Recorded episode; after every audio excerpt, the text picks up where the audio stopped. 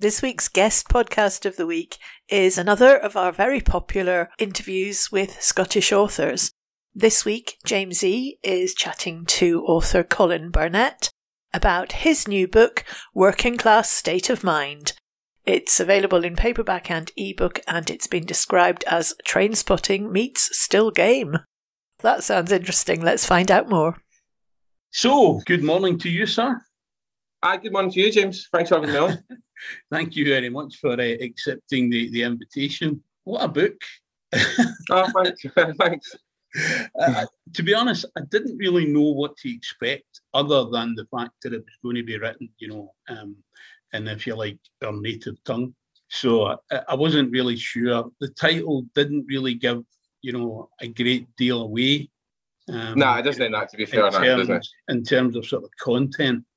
Um, yeah. So it it was one of those ones where I just had to actually read the book to, to get an idea of it. Yeah.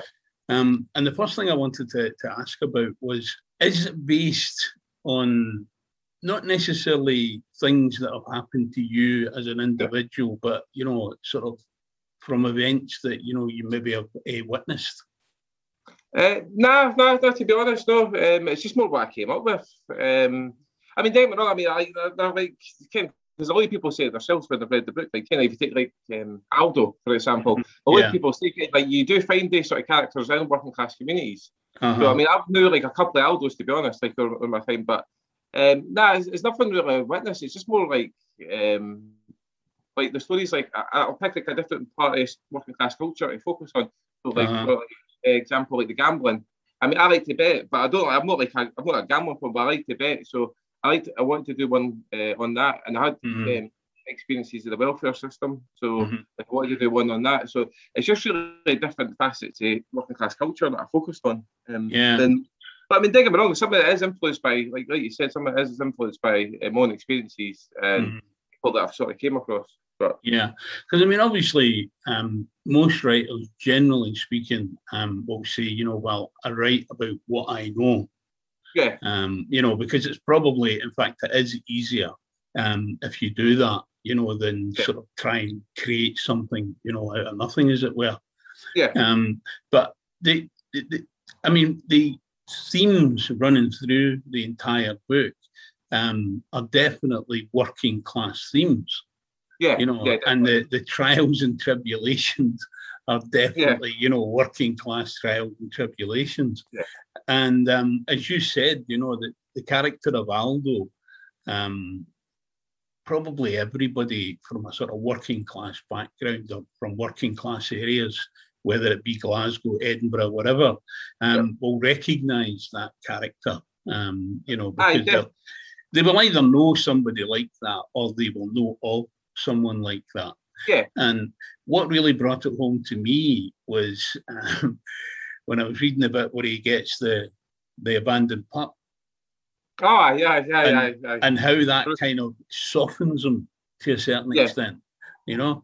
And it made me think of somebody I know who uh, very much was like that. Not quite as extreme uh-huh. as Aldo, but had that kind of tough outer exterior yeah. that you know nothing could chip away at. Um, and actually, it wasn't a puppy dog. It was when his first child was born. It oh, was like a complete softening of this person. Ah, yeah, yeah, yeah, yeah, definitely, definitely. but I mean, obviously, there are lots of things um, wrong for working class people. Um, yeah. And you do, you know, I mean, obviously you do talk about, you know, the there's the bit in it where the, the guy's standing up at the Latree event and he starts reading out his thing about Boris Johnson yeah, you know, yeah. um, and that is going to ring true with a lot of people, not just people in Scotland, probably maybe more so with people in Scotland based yeah. on how you know the rest of the UK tend to vote um, yeah. recently. But I mean, Definitely. there are going to be people in Wales and in England and parts that will probably agree, you know, hundred percent with what is said about Boris Johnson.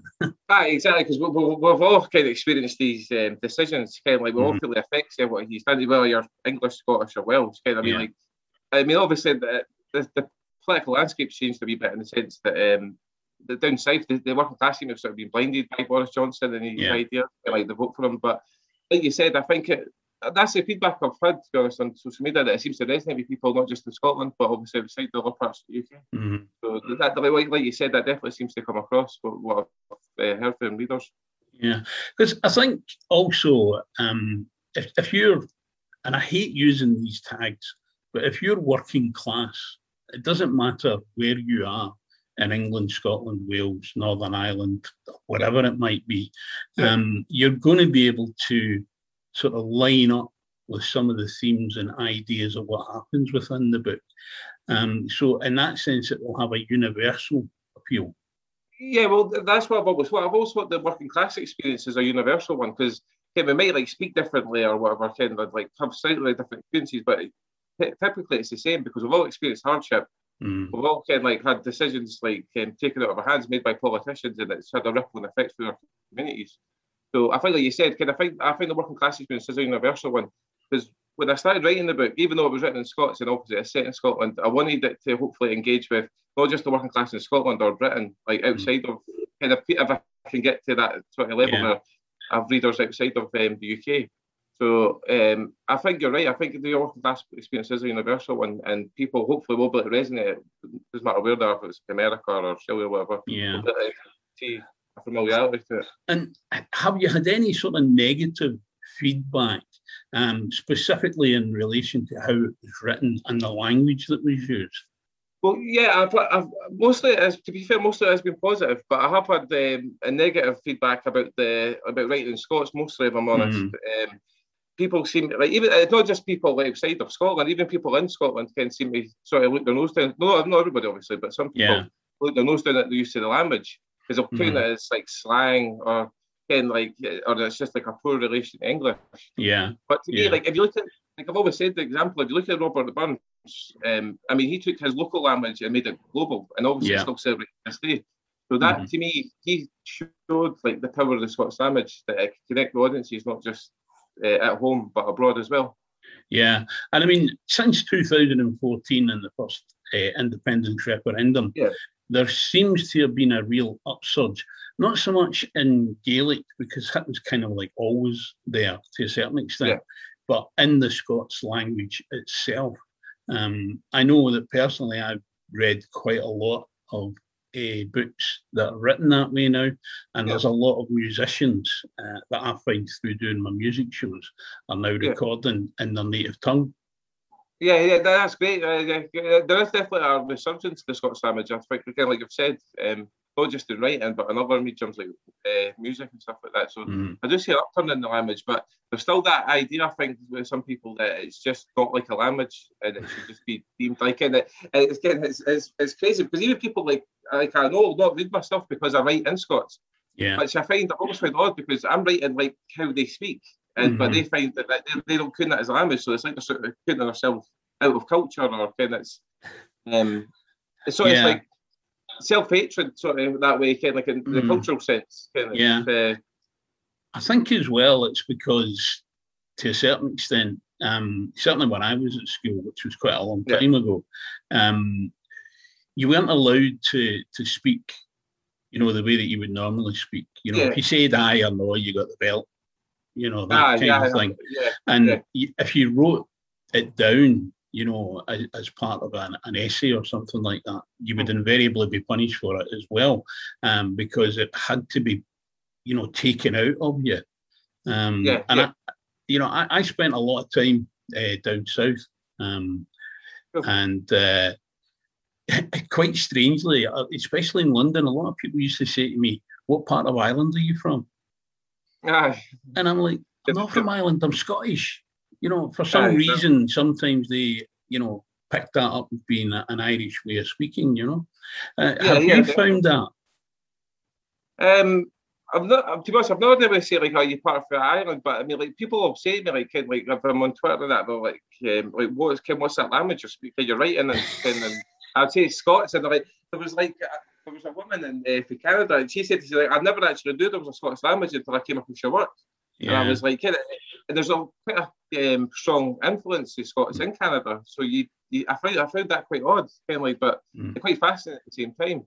Yeah. And one thing, one thing I found is like people outside of the UK, like for the most part, they see Scot- Scots as a language when you write it, but but mm. in the mm. UK, it's sort of seen as like like a poor relation English. Yeah. So I think they've not had that influence, but they've obviously had kind of like in Britain, the wider Britain, um, Scots is looked down upon mostly. So I think mm. outside of the UK, it's not really had that negative sort of connotations to it. Yeah, I think as well. Um, it, to a certain extent, um, we we have like English as a language yeah. in Scotland. There's Gaelic. Um, yeah. There is what is often referred to as Highland Scots or Lowland Scots, and they're seen, you know, as being different. then, of yeah. course, you've got the Doric language from ah, the yeah, northeast yeah. up and around Aberdeenshire. But even like east to west, there are subtle differences. You know, like obviously you see things like Ken. Ah, you know, whereas here in, in the West and, and in Glasgow, that's not really an expression that gets used. I do use it sometimes um, because my ex-wife was uh, from Fife. Um, oh. You know, so they kind of use that there, and I kind of lived there, ah. sort of pick bits and bobs. Ah, up, yeah, you know. but I, I, I would be quite shocked if somebody um, said to me that they didn't understand someone from Edinburgh because they were using slightly different words. You know, yeah, because it's essentially the same language. Oh, yeah. I mean, it's like any language in the world. I mean, there's all different dialects. Kind of like, yeah. Kind of, even like, like you need to take English. Kind of, you go to like London, they'll speak different to people. Like they use different phrases or words than mm-hmm. people in Liverpool, or kind of like vice versa. So kind of, it's just that's that's just language for itself. But but like you said, kind of like um, people from like um, Edinburgh or Glasgow, kind of like the languages are similar, but there's subtle differences. But yeah. like you said, I I can understand, like, kind of, mm. when I hear people Glasgow speaking, I can understand what they're saying. Yeah. Like, I know the words. Yeah. Uh, I mean, when I was reading the book, um, that was kind of a thought that came to me that perhaps some people from the West might struggle a little bit with it because yeah. of the subtle differences. But yeah it wasn't an issue for me because again I've spent a lot of time over in the East Coast and I know people from Edinburgh, you know, and I'm used to them speaking, you know, like that. Ah, yeah, yeah. Um, but it was quite refreshing um, to see it written down because ah, the other the other sort of books in the Scots language that I have uh, read haven't really been that area specific, if you know what I mean. They've been more yeah, general yeah. in terms of, you know, the sort of lowland Scots dialect, if you like. Yeah. yeah. Um, so it was really refreshing um, ah, to, to, see it written down, you know. Ah, yeah.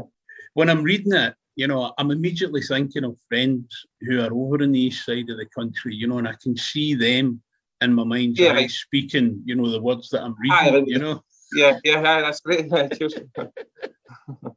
Which again makes it, you know, quite um, a personal thing. You know, that's how yeah. I took it anyway. I mean, obviously some ah, that's great and, and not take it that way. Um, but I think anybody, uh, certainly any Scot, I would think would probably take it that way. You know, it would be quite personal yeah. to them, even though it was a little bit different from what they ah, yeah, used to. Ah. You know, ah, definitely, but definitely. I really liked the fact that it was quite interesting how you wove, you know, the various strands. Um, ah, like, sure. You know, the sort of unemployed aspect, you know, being on yeah. benefits, um, the uh, the aspect of a, you know, having like a gambling addiction, um, yeah. the, the sort of use of drugs, the use of drink, all these are kind of things that, generally speaking, a lot of people would be like, oh no, that's far too negative. I don't want to have that. But right. in actual fact, it's real life. Exactly, exactly. Yeah, yeah. Because you want to portray it authentically. Like I, I want to kind of like when I write about working class um, experiences, I want it to come across. So when people, working class people read it, then they'll think, well, can I can resonate with that, even yeah. if like they've not got specific um, experiences in like say gambling or whatever. But like you said before, like people they'll know someone or they would have heard something kind of like so. I think uh, portraying like working class people authentically is really important to me and the experience because a lot of kind like a lot of working class people can be faced with a lot of hardship and stuff like that. So mm-hmm. it, can, there's positive aspects to working class culture. There isn't always negative, but for the most part, it, kind of, like the welfare system, most working class people wouldn't have a positive experience of that because yeah. kind the way people are treated, kind when they're, mm-hmm. going to uh, claim their benefits and stuff like yeah. that. Because I've had experience of that myself, kind of like the way you're treated at the, the job centre and stuff like that. Yeah, so, I mean, I, I I know. Well, they're actually tired now, but I knew somebody who did work uh, for the Department of Work and Pensions. Yeah. And I always, I always remember him telling me, you know, about just how difficult it was even for them, because obviously they're the point of contact. And if something yeah. goes wrong, they're the person that gets both barrels. Even yeah, though, you know, even though the decision aye, aye, aye, not making the decision. but it is such an emotionally charged situation, you know, um, especially for people who have families. Um, yeah, because I I've never really I've never been in that position, so I, I can't speak from personal experience. But I can imagine that looking at it from my own perspective, if I had a young family and I found myself at work and having to go to the state for support and help, yeah. I could see how I would find that to be really, really frustrating. And I can Definitely. see how I might get angry about it and how it could have a real negative impact, you know, not just on that part of my life, but probably the rest of my life. Um, exactly. You know, as long as I was caught up in that web, if you like. Yeah, no, that, that's definitely true, James. Because, mm. like I said, I've had experiences of the benefit, uh, the welfare system myself, and to be honest, it's never really been anything positive.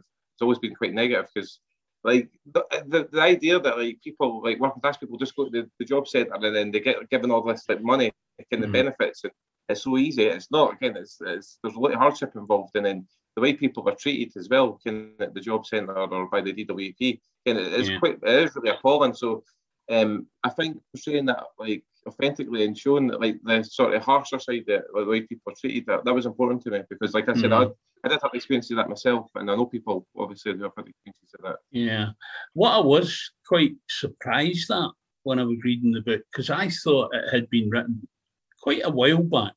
You know, yeah. I, I'm talking about the fact that you're talking about the COVID situation within yeah. the book. And I don't know why, but in my mind's eye, before I started to read the book, I had this impression that it was maybe pre 2019. Um, I, well, you know. well, I, I started writing my stories probably about then, to be honest. So it's probably right. a couple of years in the making. Like, not not all of them, obviously. Like the the first one I ever written was um, a working class state of mind. The first one, that was the first one I'd written. All right. right. Yeah, so it's just over like the last couple of years that I've mm. um, I've been posting stories on Twitter before, so mm. um, so I can see why you would think that. Yeah, but no, it was good that it was ah, you know referencing the if you like the current situation. You yeah. know, I'm talking about being in lockdown and, and stuff like yeah, that. Yeah, again, it, again, it gives people something to relate to. Yeah, know, yeah, based on you know the current situation. Yeah, yeah. Um, so, but when you when you started out to write the book, yeah. did you have a definitive idea of how it was going to go along, or did you just kind of have maybe one or two chapters in your mind, and then it developed as you know you wrote those chapters? Yeah, I would say that was uh, I had one a couple of chapters in mind, and then it started to develop because like when I like started introducing like Aldo to mm-hmm. the the stories, um, originally, I, I, wasn't planning him to be the sort of focal character. Yeah. But when, uh, he wasn't, and then but then people seemed to really take to him, so mm. I really started developing him more. Um, but originally, he wasn't really going to be the the main focus, but it was just that people took him. Yeah. Um, and I, like I always set out to write like different facets of working class culture. So I always had an idea that I would do one like the welfare system, the mm. gambling mm. addiction, um, and like cover like drugs and stuff like that because like I said it was always important to me to uh, portray working class um, culture authentically. So I wanted to cover each facet and like um, like even like football and there's a story they go they come to like the town that I live in yeah. Um, and I, I, see football as a, well for me anyway football's a part of my culture kind of like and working class culture. Yeah. So uh, but I so I sort of just developed along to be honest. I never really I had a couple of ideas at the start, and then it just sort of uh, went along that way and started introducing more about Aldo and stuff like that. Yeah, yeah. No, I, I think you're right. You know that football is certainly within working class environments. It's kind of like the be all and end all. It's a bit like boxing in a yeah, way yeah. that you know it's how somebody from that kind of side of the tracks, if you like, can move forward and can get better, you know, yeah, in their exactly, life, you know. Um, but at the same token, there are for every one person that makes it you know, out of that situation through yeah. sport and prowess or whatever, yeah. there are probably a hundred or more who can't get there. They might be they might be more talented or just as talented, but there is always something that kind of knocks them back, you know. Yeah, because it's like in the, the first story, Working Class State of Mind, I sort of touch on that because it's like he's talking about he was a promising football player, then he became more sort of bothered about what his pals were doing at the weekend, and he yeah. got involved with dogs and drink, and then his kind his potential sort of just got drained away with that.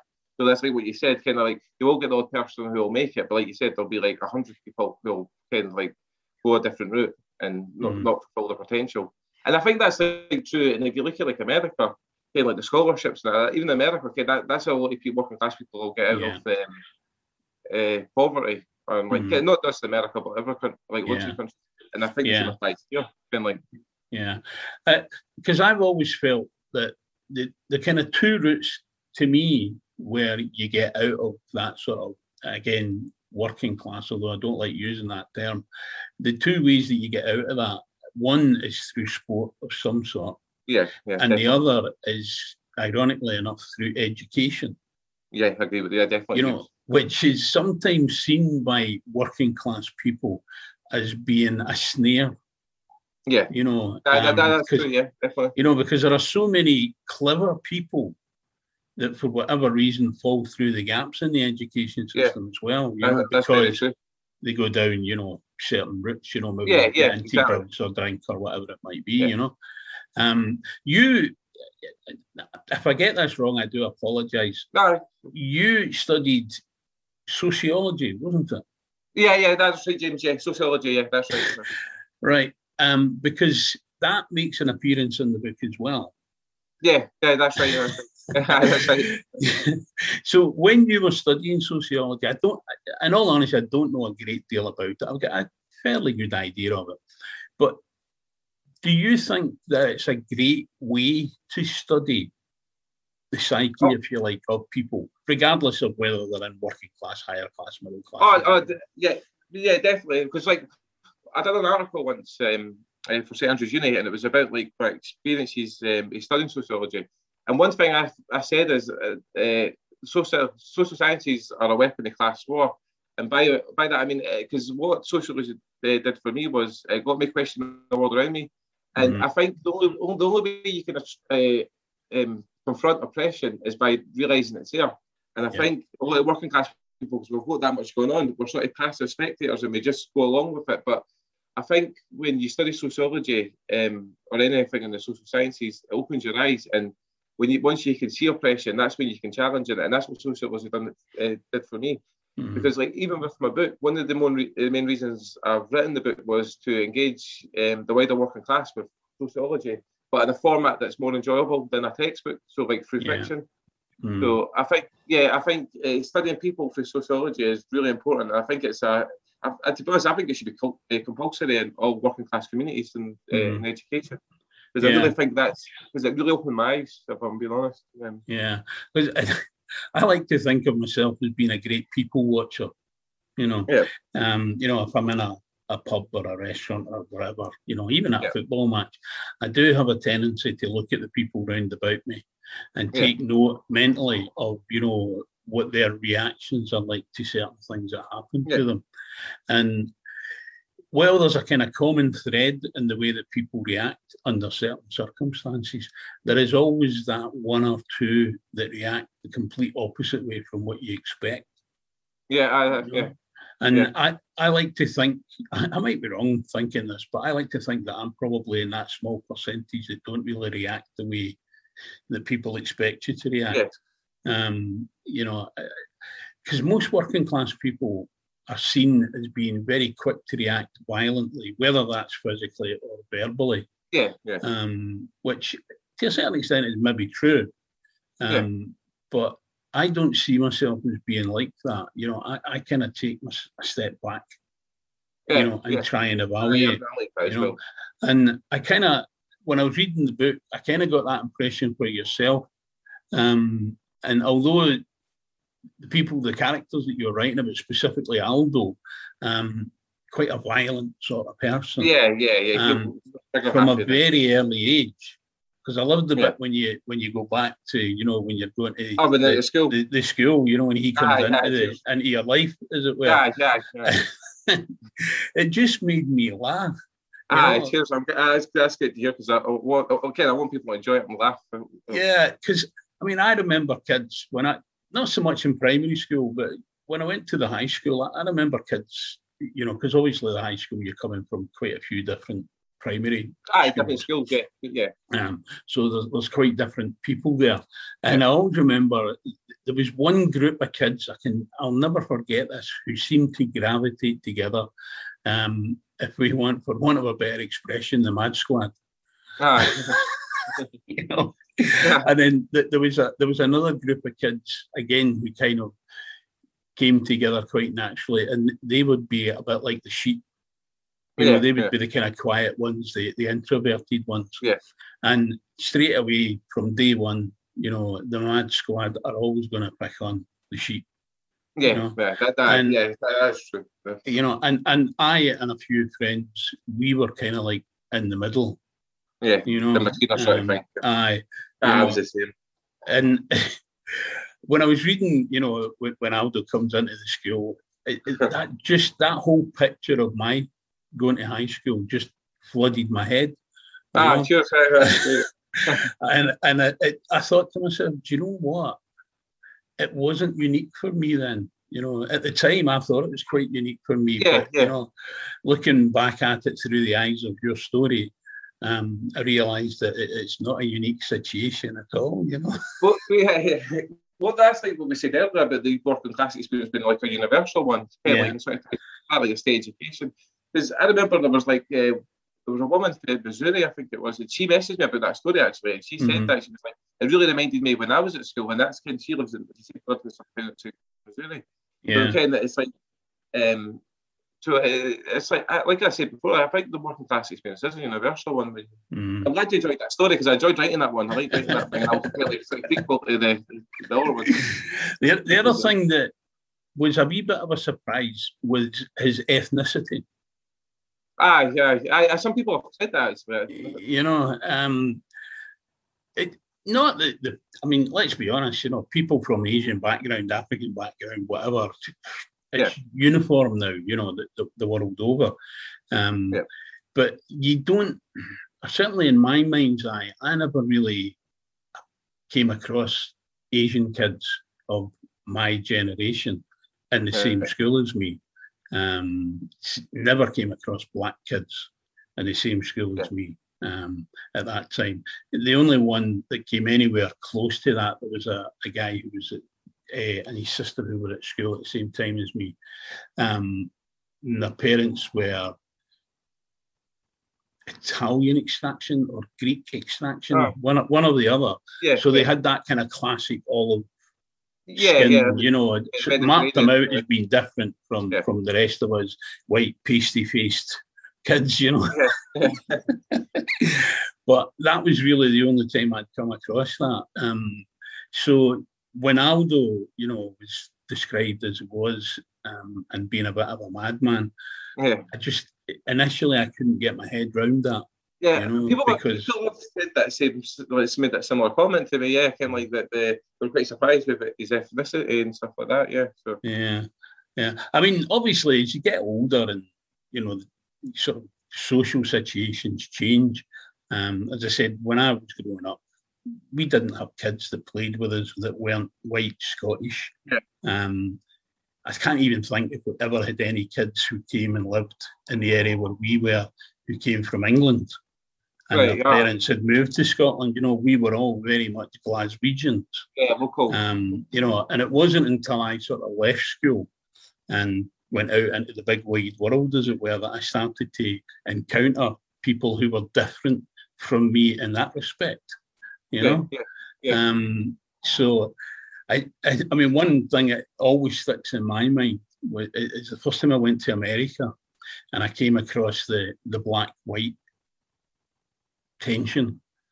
I was really, I was really shocked yeah, by yeah, it because I didn't, when the incident happened, I didn't see it being white people and black people. I just seen Yeah. it as being people, yeah, exactly, yeah, exactly. you know? yeah, Um, and it, it, it kind of carried on. You know, I, I travelled a lot to lots of different places and things like that, and I began to see all these kind of tensions, but not from the perspective of it being a class tension or being a racial tension. I just seen it as being a people tension. Yeah, yeah, exactly. Mm-hmm. I'm the same. I, I, I'm, I've never like kid. I did. I've never like judge anyone by the skin of the color. Like, and there's doesn't come in every kid. I just judge people on people. Kind of, you're good to me, I'm good to you. Okay, this is my yeah. color skin. It's just uh, which, which I think is one of the one of the better traits of Scottish people. Yeah. In in general, we're quite uh, good, uh, you know, giving people the opportunity. The only the only time we really kind of fall down is when we start to talk about football or religion.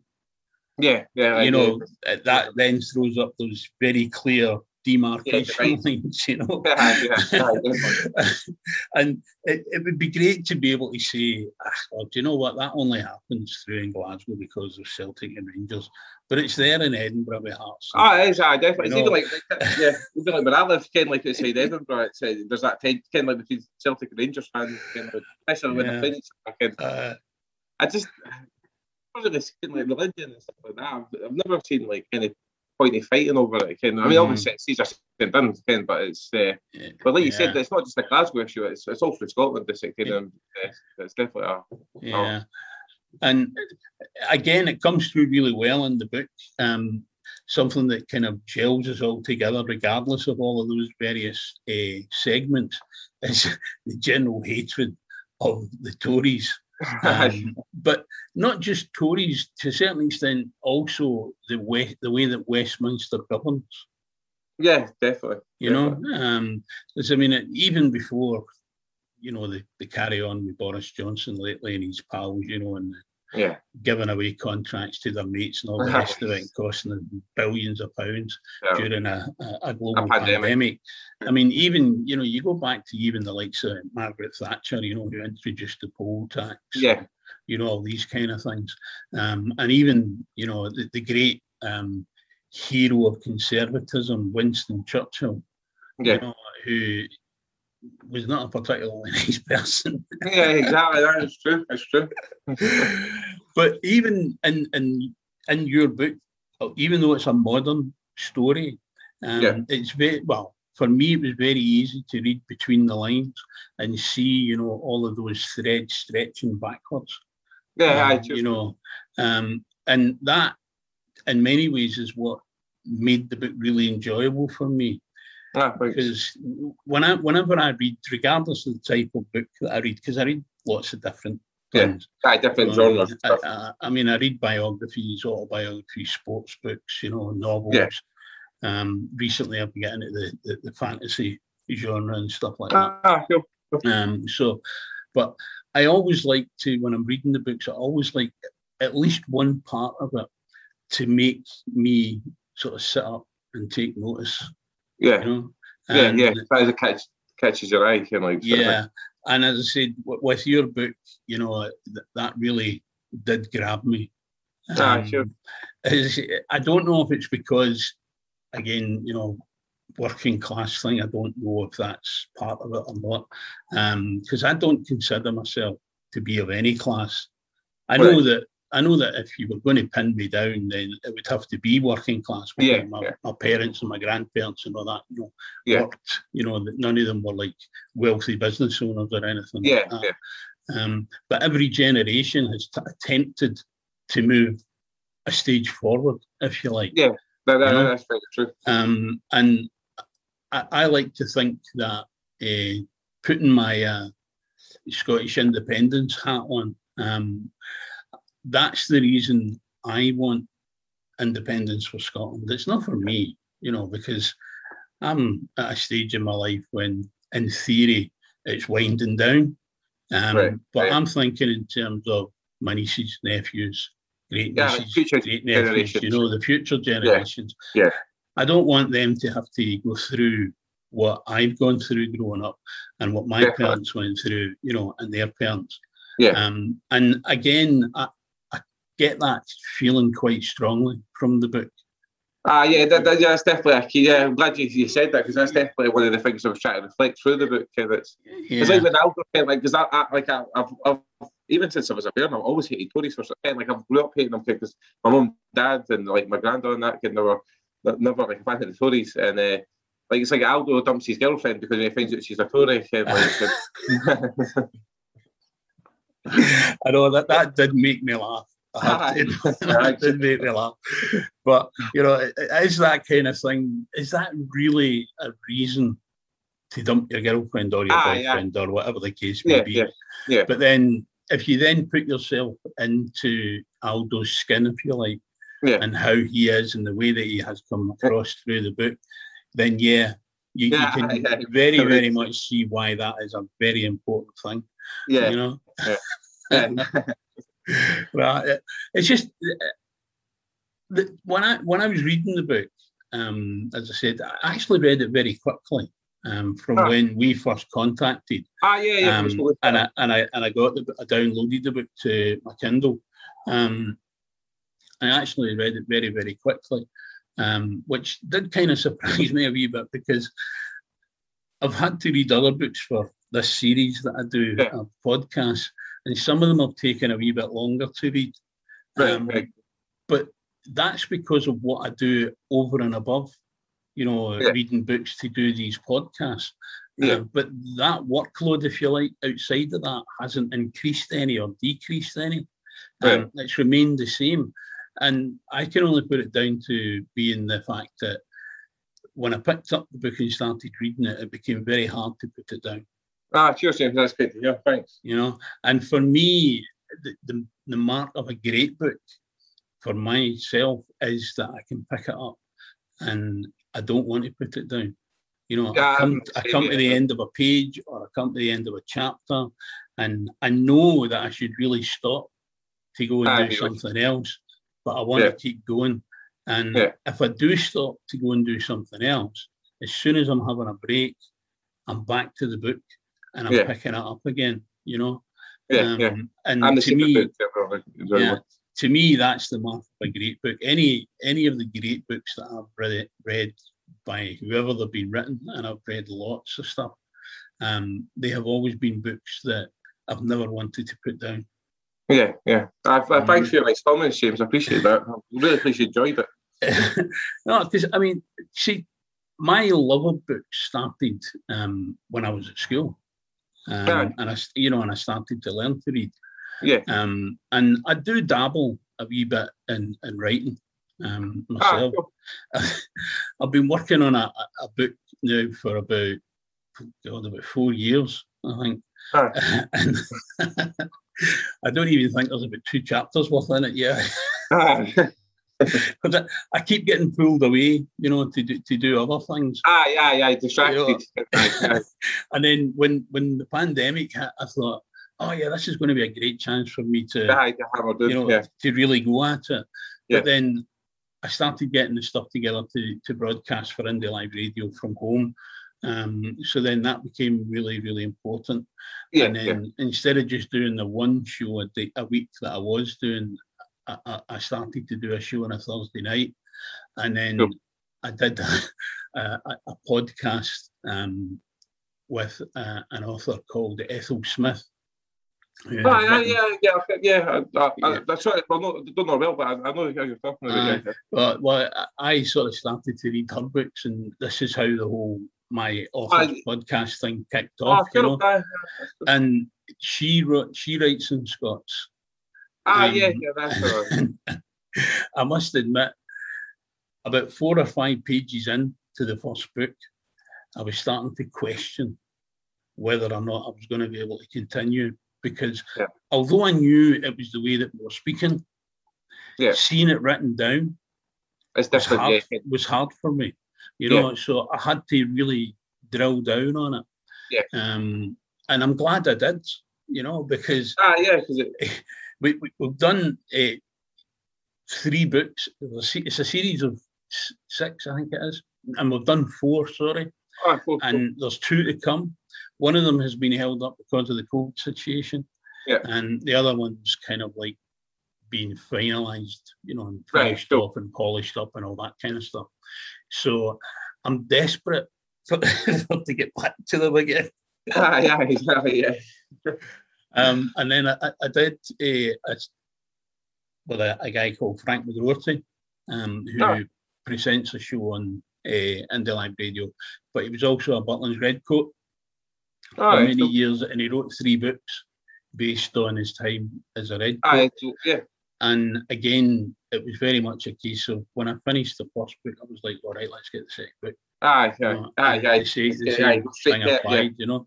So now that I've read this book from yourself, I'm going to have to go back to the first one and, and pick that one up as well. Um, so you never know. I might, I might be requesting you to to do a wee stint with me, and we'll talk about your first book as well. Uh, oh, oh, sorry, that, that, this is my first book. Chris. oh, right. Sorry. I Oh, sorry, sorry, meant I you just had finished. another it. one That, that, that. that's my debut book. Aye, that's my debut book. Oh, right. Sorry. I Aye, thought sorry, you, James, you had that's- already that's written something before that. All right. Oh, no, okay. no, that's my first one. My first. Oh well, we'll have to wait till you write your second book then. Ah, yeah, there will be a second one. Like, there will be a second one. And will the second one then be a follow on from this one, or will it be a different thing? Well, uh, I'll be a follow on. I'll just be about like Aldo and that. that that's what I want to do. I Uh-huh. want to focus on the characters only and on them. I, I, there's still quite a lot of stories I'd like to tell about the characters, kind Aldo, Duke, Craig, and even like the dog Bruce, kind of Teal Feet. Yeah. But yeah, I'd like to focus on them because, especially Aldo, because he seems really popular with people that come across my work. Uh, Mhm. like I said, kind of, like I never said for him to be the sort of focal point of the book, but it just became that because everyone seemed to really uh, take to him. So the next book I do will be like focused on them primarily, and it'll be Yeah, yeah. Because when it wasn't really a switch in that sense, but when Aldo really became the the main focal point within the book, it was quite a switch, you know, because it was a bit general to begin with. yeah, ah, yeah, Um, And then suddenly, because I found that myself when I was reading it, it was all about Aldo, but I was still thinking of, you know, a couple of the characters earlier in the in the Yeah, story, yeah. and I was like, you know, I, I, I don't understand how, you know, yeah. There has been this seed change, yeah, and then obviously I read a wee bit more, and the, penny dropped, you know, that this was actually Aldo that was now being drilled down onto. yeah, yeah, But again, I think that was quite clever the way that Ah, that was done, you know, because there was me reading away and happily thinking about the cat, the, pretty much all of the characters at that point. Yeah. and then suddenly, you know, we're drilling into one person, and Aye, yeah. it was like, oh wait a minute, you know. And then when Aye. you started talking about going to school, again, it was almost a, a bit of a change, as Yeah. if we were going to go back to the way the beginning of the book was, Ah, yeah, yeah, yeah. you know. yeah, yeah, Um, that, that's and but by that point I was already tuned in and switched on to the fact that this was going to be just a, a slight change in the, Yeah. the way that the, the river was meandering, if you like. Yeah, but it's really, really good uh, vehicle that was used, you know, the way that you Ah, did it. thanks. Ah, thanks, James. I appreciate that. I'm, I'm Yeah. really tough to you enjoyed the book. Like, well, as I say, I, I personally, for me, uh, because I read so many different types of books, yeah, it's always Aye. refreshing when I come across authors or books that challenge me because they're actually about things that I should know, yeah, like your own What experience. about- Like, yeah, but either I've forgotten, you know, over the years, or Yeah. for whatever reason, I just didn't really realise, you know. Ah, yeah, yeah, Um, yeah. I had a kind of general inkling, you know, of what's going on in the background, but didn't really necessarily know people similar to the characters that are, Yeah, you know, being right. Yeah. written about, you know. Um, and it really makes me think, you know. And again, if if a book doesn't make you think, it's a bit like watching a movie. I think if it doesn't make you think, or a TV drama, if it doesn't make you think and question, it's Aye. not very good. That, exactly. That, I, I would say that. I think that. I think you're right there. That's You know, if, if you, I mean, I always say that if, if you can work out in the first five or ten minutes that it was the butler that done it, it's Yeah, not that's- very, it's not a Ah, particularly exactly, good yeah. story. Ah, exactly. Because in the rest, it's just filter. Kind of, it's just like you can. you need you need to have the twists and turns, you know. Yeah, I definitely you would catch people out like yeah, and I, I think that's one of the reasons why the the project that I'm working on it's actually a sports book. Oh, cool. Um, so I'm kind of steering away from you know the, the, the novel, if you like, because. I probably would be able to do it, but I'm just a wee bit scared, you know, of the Yeah. twists and turns and that would Yeah. maybe be too obvious too too quickly. Because I say I've always written. Um, and I used to used to enjoy writing essays and stuff like that in Ah, English in school, you know. And Yeah. I've always read stuff. Um, and I've read things that other people probably, you know, wouldn't expect you Yeah, to read. You know, yeah, like yeah. you know, when you're growing up, you're kind of expected to read things like Enid Blyton and you know all exactly. Yeah. that kind of stuff. you know, Aye, yeah. Which I suppose to a certain extent, you know, I did do. But when I got to high school, I started to really spread my wings. Aye, yeah. You know, and and I read, uh, and people still get quite surprised by this. I read uh, Mein Kampf, Oh, I, I, I, I, Hitler's book, and I also read Das Kapital. oh, yeah, on. Yeah, and the reason that I read those books was a, a teacher, an English teacher that I had, uh, a, a Jimmy McCormick, who was such an enthusiastic teacher. You know Aye, that oh, he, he encouraged you, you know, to to expand your knowledge. Aye, Um, see, that's great. That. There wasn't there was probably maybe half a dozen of us actually followed him you know Yeah. and did what he was hoping we would do and you know the vast majority probably didn't um but my love of books i would attribute to him Aye, that's cool. If, you, if you've got a supportive teacher like that, I really think that makes a Mm. big difference. It's like Yeah. I went to university. Uh, I didn't have a great experience at the college I was at, but when I went to university, I so they were so supportive of my lecturers Mm. and pushed me to kind of like to do well in my studies and kind of. So I think having someone there that um like a teacher that pushes you, like you said, like your teacher kind of pushes Yeah. you. to read, I think that makes a major difference. Kind of the, Yeah. one that's sitting back and just letting you can. and there are very distinct differences um, i've found between primary education secondary education and then colleges and universities you know um, primary because predominantly you've got one teacher who's trying to teach about bit Ah, of well, everything Ah, you know yeah. and for me as a child that was boring yeah. you know, I would I would come in fifty first of a class of forty when I was in Aye. primary school. You know, um, when I went to high school, you had a different teacher for each subject, and every teacher yeah. was different, and that engaged me. Mhm. And then I went on and did some further education at college a couple of times, and the first time was really just a waste of space, if I'm being honest, looking back at it, Aye, yeah. because it was a bit like going back to primary school. Aye, yeah. Um, the second time I did some college education was much, much better because the people that were teaching you encouraged you to expand, you know, and Aye, more explore, you know. And likewise, when I went on to, to, to do a degree, it was exactly the same. It was very much a case of if you don't do the work, fair enough. You're the Aye. person that loses out. I don't lose out. But if you want to do the work, I'm here to help. I'm here to encourage you. Yeah. You know? Aye, see, that makes a big difference. Yeah, yeah.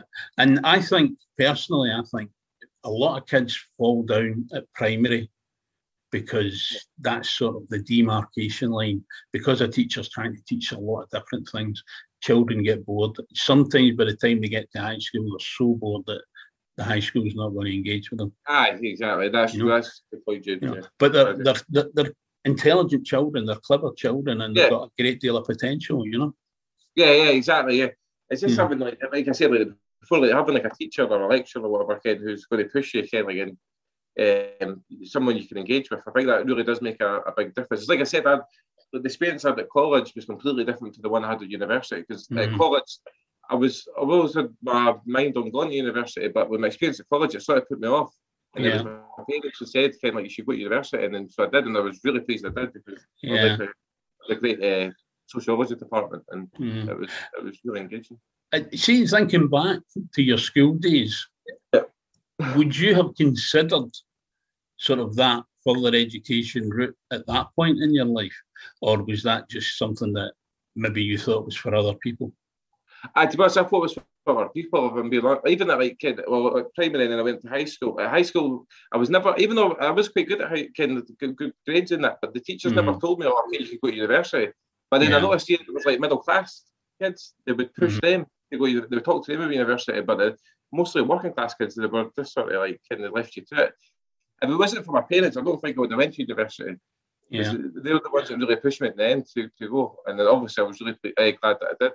Yeah. But I, back then, I, I always thought it was like more for sort of like the posh folk, as it were, kind of like university and that. So, nah, but I, high school and that, nah, I never thought I would go to university. But I was glad I did, obviously.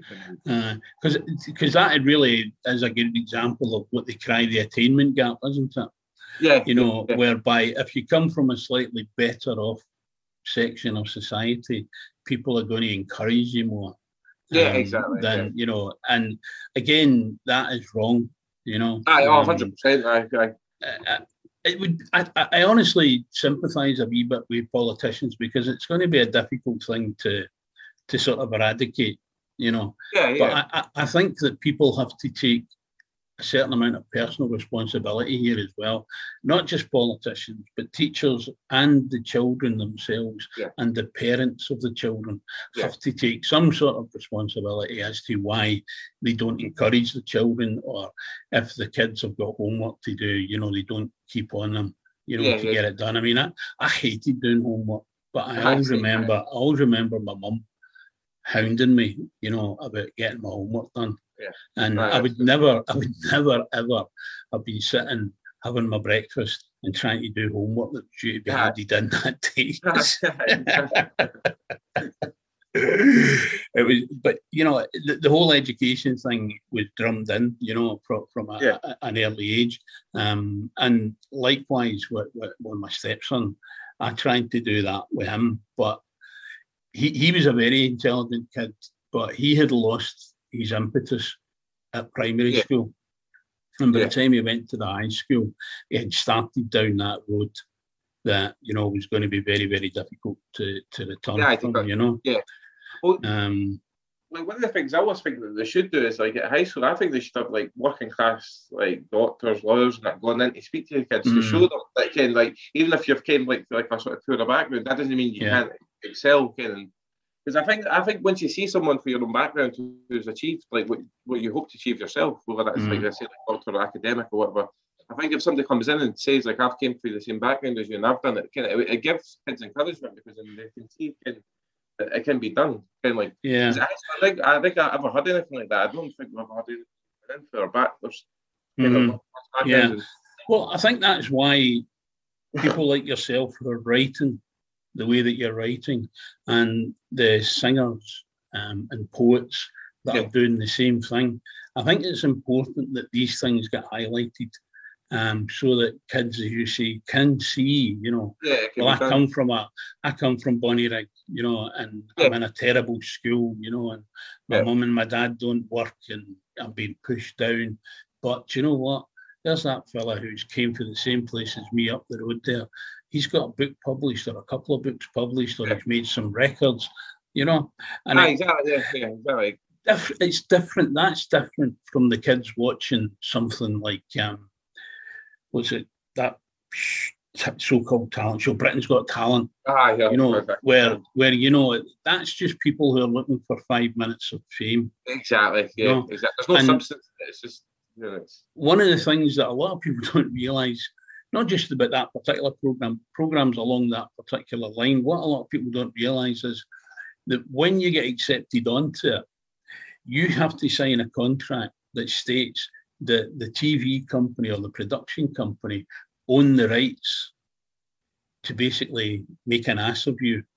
You know, ah, so if you make a complete idiot of yourself, that's the stuff they're going to broadcast. Ah, exactly.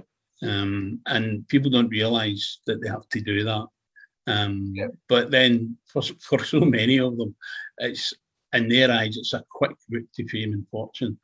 But yeah. it doesn't doesn't really work that way because no. there isn't there isn't really a quick way to fame and fortune in my opinion. No, because everyone would be doing it if it was yeah. kind of and like you said, it's just like so. Again, these shows are just sort of designed, like for the most part, to ridicule people. Mm-hmm. You like you said, know, like they could just make yeah. a, they take the rights and just make an arse. You can, like, it's just like I reckon it's like like you said, it's just like a five minute, quick five minute fame, kind of like getting on the TV or whatever. But um, yeah, I mean, in all honesty, if if someone put me on the spot and asked me to name even one person from one of those shows that was still at the forefront aye, the music the music industry, I'd be very hard pushed.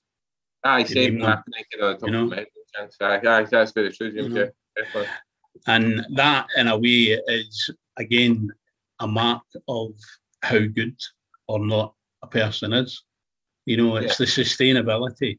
Yeah, You know, yeah, it's longevity. you know, Yeah, I mean, if you think of the guys like the Rolling Stones, Aye, like that, you know, and the Beatles that have continued on even after they've died and all the rest of it, you know, it still keeps going and it gets new audiences with new generations.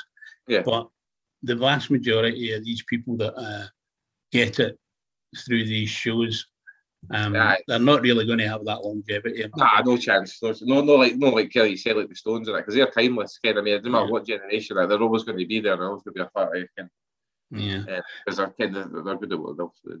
Yeah, but I, I, in my humble opinion, I certainly think if you keep up the standard of any future books to the first one, then I think it's going to be a timeless uh, contribution from yourself.